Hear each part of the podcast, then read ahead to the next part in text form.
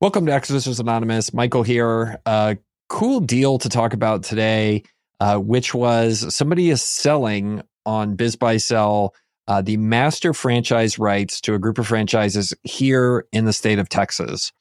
And I brought this deal because it was just like super interesting and also had like the perfect storm of everything you should look for in a deal that you should not do. So we went through and talked about how franchising works, how the ecosystem of franchising works, and then dug through this deal and like blew it to shreds. So I think it was good radio. Uh, hopefully, you guys enjoy the show as much as we enjoyed making it. Here's the episode. This episode of Acquisitions Anonymous is sponsored by Acquisition Lab. Acquisition Lab uh, and their team, they've been longtime supporters of the pod and they provide a really great service for people who are looking to acquire a business. So it's created by Walker Deibel, who's become a friend, uh, the author of Buy Then Build How to Outsmart the Startup Game. Uh, so Acquisition Labs is an accelerator with a highly vetted, cohort based educational and support community for people who are serious about buying a business. So a lot of our listeners like you, you tune in every week to our deal reviews. You want to get in on buying a business. Uh, you know, you're on this podcast because you're trying to learn how to buy a business. But if you're not quite sure where to start, Acquisition Lab is a great place to start. So they exist to help people buy a business and to navigate all those complexities of the process, everything you hear us talking about on the show. They provide a proven framework, tools, and resources that support you all the way from search to close. Uh, they do it. There's a whole bunch of educational material uh, and support. So if you're serious about buying a business, check out acquisitionlab.com, or you can actually email the program director, uh, Chelsea Wood, directly. Her email is chelsea at buythenbuild.com. All right. So, Bill, we covered that Heather has terrible allergies despite living in beautiful Southern California. How is your health, Bill? How are you doing? Uh, my health is good. I might be uh, diabetic after all the Halloween candy I ate over the last couple days, but other than that, I'm pretty good. In my case, I have discovered the key to weight loss. Would you like to know what it is? What is it? personal stress? personal stress. stress. That's great. Very. I used to be. I used to be one of those people that would like eat to deal with stress. Now I'm discovering I'm like one of those people who doesn't eat when stressed. And I'm like, every morning I'm on the scale, I'm like, this is going great. I'm down like four pounds. I like that. I wish that would happen to me. Shoot. Uh, how do I switch from being a person who stress eats to a person who stress starves? That sounds like a good flip. I do not know. I do not know. Okay. So it is red flag season across the world because people are, you know, challenged and also, well, like it's the opposite of the upswing. People, there's red flags on the upswing and red flags on the downswing. So I wanted to bring a deal today, but I found it. And I just think it's such a good teaching moment. And it's also super interesting because I've never seen anybody put every single red flag for a scam or a terrible business deal in a single listing. And I was like, oh, this is a good one. we got to talk about this one. So Ooh. I brought this, I brought this one and I would love to read it just because it's just so interesting. So, okay. So it's from BizBuySell, our favorite future, uh, sponsor for the, for the pod. We're, we're still waiting BizBuySell. I can, you can be my next Chili's. I promise. Come, come with us. Um, okay. So the listing says ultimate Texas master franchise opportunity uh, has a picture of the Texas flag of waving in the wind.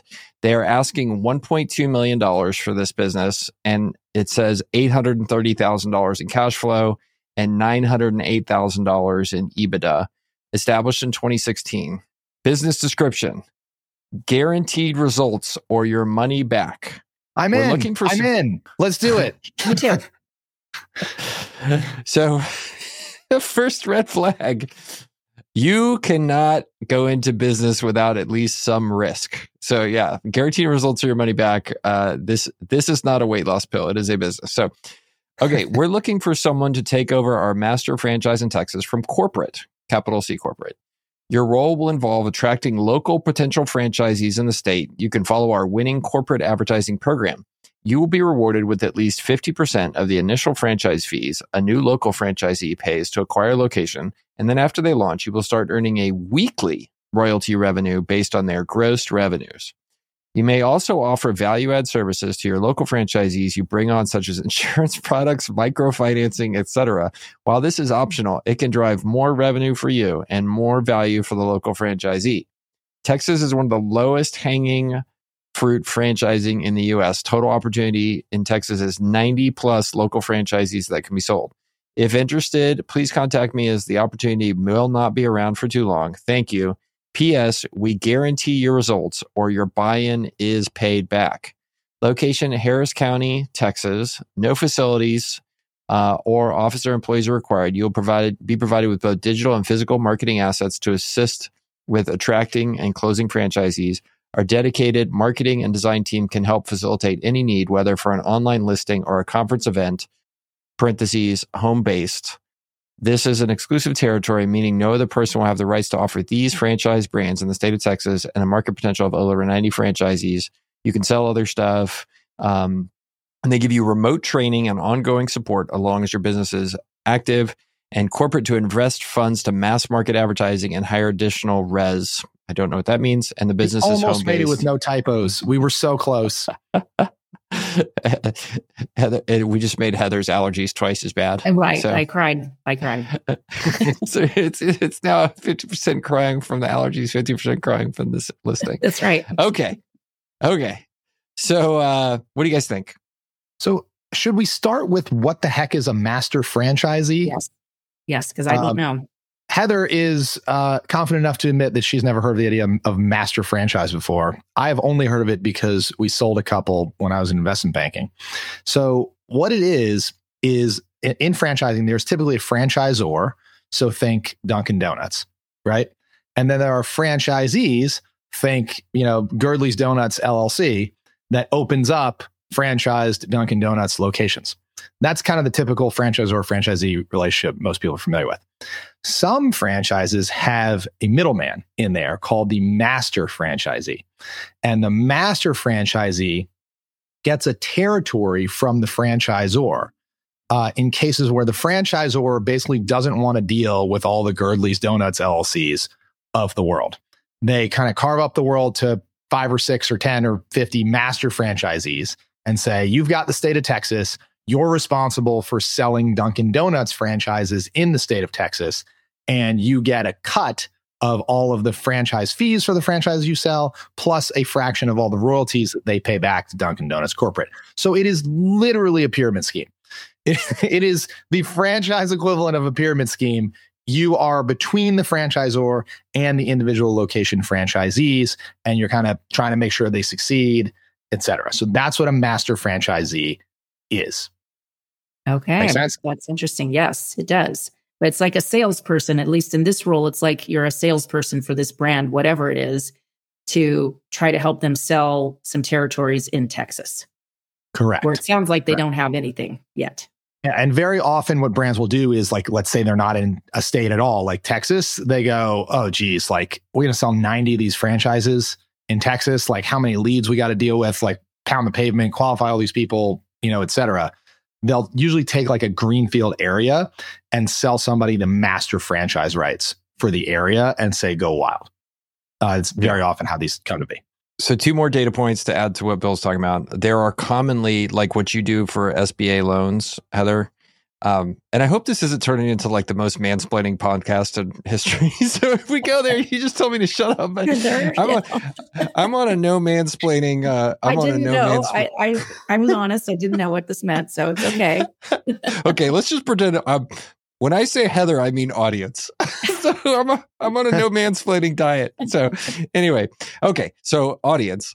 Um, to add to what Bill said, in the franchise world, there are also these people that do what Heather does for SBA loans, but they are brokers for reselling franchises. So, like, whenever you get somebody on LinkedIn being like, Have you considered franchising as a path to your personal wealth? Like, those are typically people that are acting as brokers for those franchises. So you see those people, but sometimes it gets structured that way where they're just like independent agents and, and selling and getting commission and being brokers. But then other times there's this master franchise thing. The other data point to know is like if you look at the franchise systems that have proven to kind of be the crappiest for the franchisees and take advantage of people, like Curves is a great example, Subway is another one like there's a common thread amongst a lot of those kind of scammy franchises. They use this master franchise concept because the reason that gets them in trouble is because you end up, let's say, getting 80 master franchises across the United States. What is the likelihood that all of them are like above board, high integrity people? uh, pretty close to zero. So that's where a lot of like the egregious things that happen in curves and stuff like that. These master franchises get involved, and they're scumbags, right? it's going to sign up for this deal is probably a scumbag, um, and like they go trash on people, and like that's that's one of the things when I, I I like that a lot of franchisors are getting away from master franchises because it's a source of like terribleness in the industry. Also, the franchise brokers though can be just as as predatory. You know, um, in fact, and what's interesting is uh, I'm an I am an investor in a franchisor that is selling franchises right now, and the insane and they you know they're trying to go direct to, to franchisees, but they also work with some brokers. Um, very often, when you buy a franchise, there's an upfront franchise fee, hundreds of thousands of dollars. Almost all of it goes to the broker, which I did not realize. Like 80 or 90% goes to the broker. The actual franchisor sees very little of the franchise fee. They're just doing it for the ongoing royalties. Wow. And this costs a million two to sign up, basically. And I guess if if the franchisor here is guaranteeing this master potential franchisee guaranteed results, what do you think the master is going to do to the franchisees that they're selling to? Right? They're going to make similar guarantees that they probably cannot back up. I guess that's Pass what you're saying. Yeah. yeah. So what, what's interesting is so if you did this, you'd pay 1.2 million dollars to the franchisor in franchise fee, which they'll put in your pocket. You are then entitled, it says you'll be rewarded with at least 50% of the franchise fees of your local franchisees. So you get half. So the question is how many, like let's say the local franchise fee is 100 grand, right? You've got to set that you get 50 grand each. So you've got to sell, what is that, 24 of them to get your initial investment back. Uh, but then, of course, you have the ongoing cash flows and everything. So you don't have to make it all back with franchises. At the same time, they think there's 90 franchisees in the state of Texas. So if you were to fully saturate your market, you know, I'm sure it would be easy to focus on it and go, well, geez, that would be $5 million just in franchise fees. But you got to realize of those 90, like 60 of them are in locations that do not need a Curves Fitness or whatever this is right? Where you you'll you won't be able to sell a franchise or they won't or won't go well or or whatever. So I think you'd have to be really realistic about what is the actual demand in the market for not people buying these franchises from me, but actually the this business existing, these multi-unit locations actually existing in what geographies do I actually think people are going to want these things and make money or not? Of course, it depends a lot on what the heck this franchise actually is. Um, okay. Well, I think I have the answer to that, Bill, because I went full sure. I went full Sherlock Erdley. It was not as hard as you think. Uh, so here on the listing, they have this lady's name, uh, Shamaraya Nufaro. Uh, Hopefully, I did not. Uh, was that was that good? Bad? I don't know. How would you rate but that, Heather? Was it like a five out of ten? Paste it. That was smart. Yeah, I did not type it out. Anyway, you Google you Google her, and you get um, you get the following. So I think she is the only person that is named that, and she appears to be a um, a realtor. Uh, but then her day job, or uh, also day job, is doing this, representing this thing called Cheese Brands. Chise franchise. Franchise, yeah, yeah. I'm I'm pronouncing it cheese. You cannot stop me. Cheesy, maybe. um, so they have three brands um, one is um, so she's project manager in HR there, but they have three brands here that I scrolled down. Oh, here, let me find it. It's a good looking website. By the um, way, her husband is the founder of this, so that's how she's oh, tied in. Yeah. Uh, so they have a junk removal brand, uh, which is like one eight hundred got junk. Um, which that space, uh, I have a buddy that bought one of those franchises here locally, and he seems to call me on the regular, asking if I have any junk. Um, in home senior care, which is a super packed space full of uh, geriatric care, and then in and home line tutoring franchise as well. So they offer these three different ones um, out of their business. So I think that's what they're trying to sell is oh, let's find somebody to go in and sell these franchises across uh, across Texas. All right, taking a quick pause here. I have something to tell you. This is Michael. I hate bookkeeping. I hate bookkeeping. I hate doing HR. I hate doing all that kind of stuff. Uh, but for bookkeeping, I have found a solution. It is um, my friend Charlie's business called cloudbookkeeping.com. So that's cloudbookkeeping.com.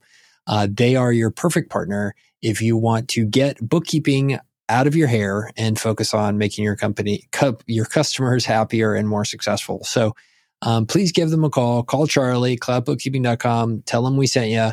Uh, they're a great way if you're a business buyer, if you're a business owner, you're tired of hassling uh, with getting your bookkeeping done. He's got a whole fleet of people that are well trained and work for him. Uh, he's located here in San Antonio, so I can tell you because of that, he's awesome.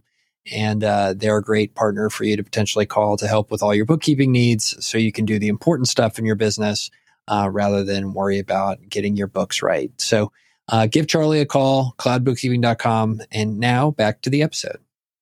I'm curious what you guys think. I have I'm like a half baked, and, and I hope maybe you guys help me fully bake it here on the pod. I, my theory is that not all things deserve to be franchised. I'm not I'm not like anti-franchise. Like people can make a crap load of money. Like franchise the franchise model is perfect for a lot of things, but not all things deserve to be franchised. And what I'm trying to articulate, and I wonder if you guys can help me, is how would you describe as a rule of thumb what types of businesses should be franchised and what types of businesses you do not need a franchise you should just go start you know you kind of you kind of know when you see it but how, how would you guys put that into a rule of thumb? Putting you on the spot. I'm thinking more uh, the other side of it which is certain people shouldn't go into business unless they're in a franchise system at least for the first time. And i that's i kind of think of a lot of franchise concepts as sort of training wheels. And and so i don't think of it the way you do but like if for a more accomplished you know maybe skilled person there is probably a rule of thumb there. I have to think about that. But for me i just think it's like training wheels. In most cases it's like small business on training wheels. But do all business like one of these is a franchise tutoring company. Like should you buy a tutoring franchise or should you just go sign up some kids? That's what i'm getting at. Well you might need content you know you they've already got the curriculum maybe. Mm. Yeah, and I think that ties into my specific answer to your your question, Bill. I mean, I think Heather's right on about who should do franchises, but like to me, to me franchising works when two things are needing to happen. One is you need to have individual operations that have like an owner operator style mindset to be most effective, right? It's like, okay, why does why does Chick-fil-A work? It's like, well, because that person's entire life savings is tied up in making that Chick-fil-A work. But at the same time, those concepts need to have a, I would describe it as economies of scale that make sense, right? So, for example, like I think the junk lugger, junk chuckers, 1 800 junk works because you have to have scale that comes from centralized marketing and call centers to really make those things work well. Like your average guy with a truck has no idea how to do Facebook ads, no economies of scale around all that, no expertise. And so to me, that makes sense totally there. Um, but I mean, the the second one of these, which is like the home tutoring thing, unless it's like Heather talks about that you need to have a you know some sort of centralization of curriculum or any of that kind of stuff, like like every tutor I know is like ridiculously busy, and of course I live in like a weird neighborhood, but like you don't I, I, the tutors makes no sense to me the junk totally does because that's a total like uh, online marketing centralization thing where it makes sense to have those be franchised out, just like, you know, 1 800 junk got junk does and stuff like that. So, does it have to do with the way customers are acquired? Does it have to do with the way marketing is done? Does it have to do with how operationally intense something is? Like, I'm trying to come to like a, you yeah. know, like a pithy or like a rule of thumb that we can use to go, don't franchise that crap, just start it. Or there's probably a lot of franch value in franchising that business model. What about shared services? The idea of if there are shared services where there's you know you need scale, whatever that may be, then that's a good franchise concept. Is that a good? Yeah, exactly. Like I think you, uh, what I'm trying to articulate, you look at you look at the pattern, right? Like so, what is the common thing between McDonald's, Hilton, right, and like let's pick uh, let's put one eight hundred got junk, right? Like like so all three of those have some level of centralization or uniformity or brand that everybody by being a part of that that becomes very strong right like why do you go to why do you go to hilton well you know what you're going to get and they know how to run hotels and you you you know you know that's the brand right when you go and travel the loyalty to a foreign country program, which is this yeah. massive national marketing thing absolutely um so in the case of 1-800 got junk like okay, well, there's this thing that is the key to the entire business, which is getting customers who are going to pay to come haul off junk and then you monetize that on the back end. Like there's massive like customer acquisition, centralization, and branding that matters around all that. Like McDonald's is the same thing, like the uniform recipes and all of this stuff. So that's what I'm trying to articulate. It it comes down to like there is real economies of scale that come from being part of that network, and it could be um, could be buying right in the case of ace hardware right all those are independent franchises but they they're a buying group together right it could be branding and uniformity of service right it could be um, centralization of a resource like in the case of 1-800 got junk so it's just this idea that you have to look for how does being part of that network and that scale enable something that was otherwise impossible and it could be any of those things or a combination of those things is my argument because you're going to pay up front, right? You're going to pay tens or hundreds of thousands of dollars up front and then 5 to 15% of revenue forever. So that's semi expensive. So you better believe that you're getting some sort of unfair advantage from the franchisor that you wouldn't have if you started it up on your own. Million percent. Yeah. And part of it too, I think a huge one is a recognizable national brand. You know, something like Neighborly Tutors, like just to use one of theirs here, I don't know how nationally recognized that is, but it certainly ain't Dunkin' Donuts, right? You know, the nice thing about Dunkin' Donuts is you open a Dunkin' Donuts on any street corner, everyone within five miles of that Dunkin' Donuts knows exactly what you're selling, knows your brand, and as they drive by, they go, "Ooh, I want a donut," right? Like that is super powerful, and that does not work if you open up, you know, Bill's Donuts in the same way on the side of the road. So I, I think the national brand scale is absolutely worth paying for but not a lot of franchises have that. Yeah. Well, it's this this is idea. I have friends that talk to me about doing franchises, and it's like, look, you either want to get into the winning top one or top two franchises, like McDonald's, Burger King, and then don't worry about anything else. Uh, like, who, who cares about you know Bill and Girdley's Burger Shack. Like nobody gives a crap. Um, or you want to find the one that's going to be the next kind of winner there. Like how do you get in early to an Orange Theory or something like that? And so many people end up with these franchises that it's like, well, you know, it's just like an off-brand curves. Well, like why aren't you doing the real curves? Or it's just an off-brand McDonald's. Like, what are we? I'm not getting anything from that. You want to be with the winner. Like that's literally the worst thing you could say. The only thing that makes McDonald's is the brand. It's not like they have the best burgers. So when you say it's an off-brand McDonald's, it's like a literal oxymoron. You've removed the only thing that matters. Okay, so this has been a great discussion, by the way. I love uh, this. This peak peak Girdley Bill Heather. I love it. So okay, I, what I want to do, if we could take like thirty seconds, is just like go through and list out all the red flags about this, because like like I see people go through and look at stuff like this and they're like, well, okay, like why should I hate this? And I'm like, well, this is a perfect example of one that's just an immediate total scam and you should just like walk away. Uh, but these other these red flags also show up in other stuff as well. So like the the first one for me is guaranteed results or your money back. Before you go into that, before we completely savage this thing, can I tell like a small story of a time I saw it really work and guy got super rich on master franchising? Let's go. Okay. So, lest you think master franchising is a scam, as a blanket or franchising at all, it's not.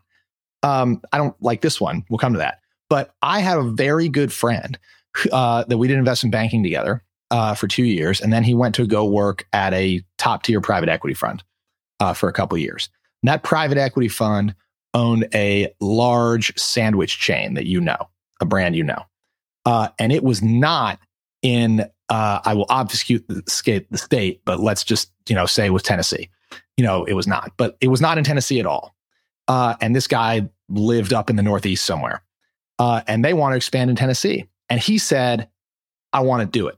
I want to be the." Ma-. I, he goes, you know, fancy suit. He goes, "I want to go slice tomatoes in Tennessee and be the master franchise in the state of Tennessee." Uh, he quits his fancy private equity job he moves down to rural nowhere, Tennessee, opens up the first one, cuts his teeth slicing tomatoes at five in the morning. The first one works, and then he starts selling franchises to other people, plus opening his own. Before you know it, he's got like 40 locations in the state of Tennessee uh, and absolutely murdering it. Like, got super wealthy, uh, crushed it. Right. And so it absolutely worked for him. This was a legit brand, national sandwich shop that you know uh, and this guy was an animal, you know, but it was just funny to watch him go literally from fancy suits, private equity to the next day he's up at 5 a.m. slicing tomatoes, and they required he work in the first location for the first year. So he was he was making sandwiches from private equity, making sandwiches, but man, it paid off for him. So it can work. I just want to put Yes. that out there. Well, and there's there's the story of the guy that did um, back when Orange Theory was getting started before it became super popular. They were trying to get into Texas. He was a successful entrepreneur. They called him and said, "Hey, we're looking for somebody to do master franchising in the Dallas Fort Worth area for Orange Theory." And he said, "Well, okay, but you know, like you're gonna have to cut me a really sweet deal."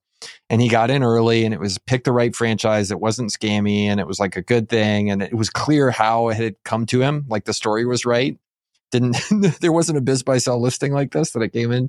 And like fast forward like orange theory takes off becomes super popular. Guy makes hundreds of millions of dollars when he sells it to private equity. Like just like because by then the franchise rights to dallas fort worth enormous amount of money enormous amount of money. So yeah i don't want to be coming across as pooping on all franchising. Most a lot of franchise is excellent but it's just like anything else. There's crappy businesses too so your And yet, now we go into the red flags on this one, which there are many. Go for it, Girdley. Okay, number one, and then I'm going to shut up because I want you guys to go. Number one, if anyone tells you that a business opportunity is zero risk or no risk whatsoever to start a business, they are lying to you. that is a scam.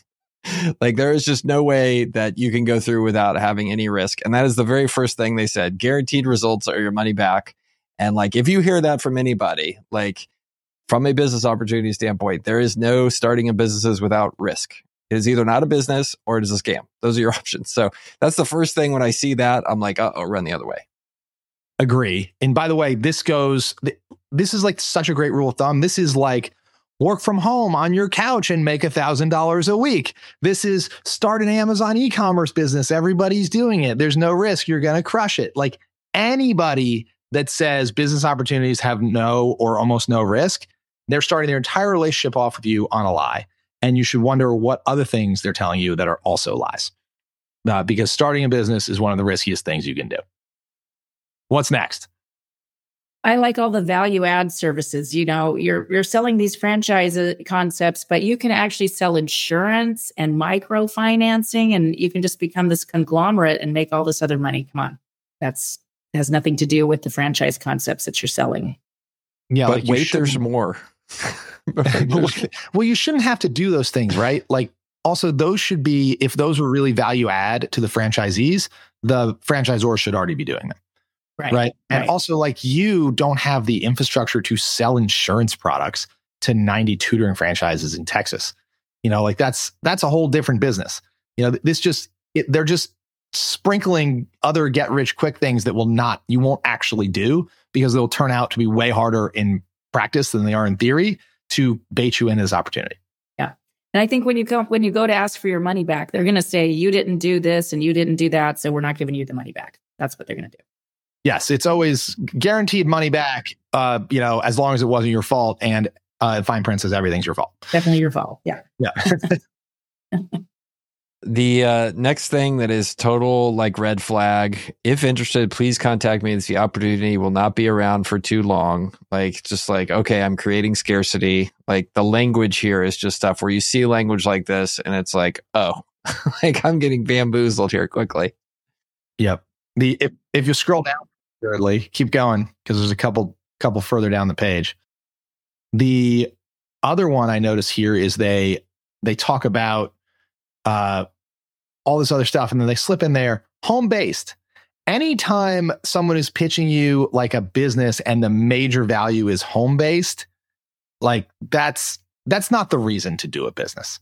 Right? Like if your primary criteria for doing a business is that is home based, like you probably got your priorities a little bit upside down, I think. And so when they start saying that, I think they're going after the wrong type of people also, because it generally, I think, is a tell that the right type of people aren't taking the bait.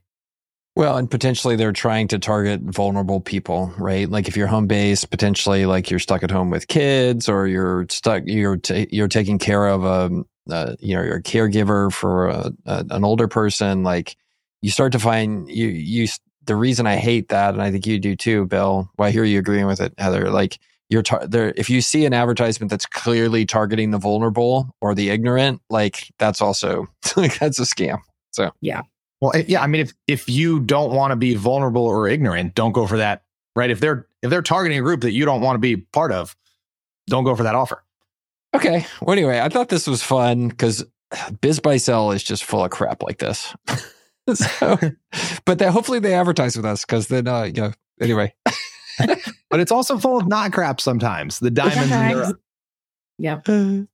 there's some good stuff in there. Yeah. I mean, I think there's to build to your point, there's a time to do a master franchise opportunity, but it doesn't, the story does not smell like this one.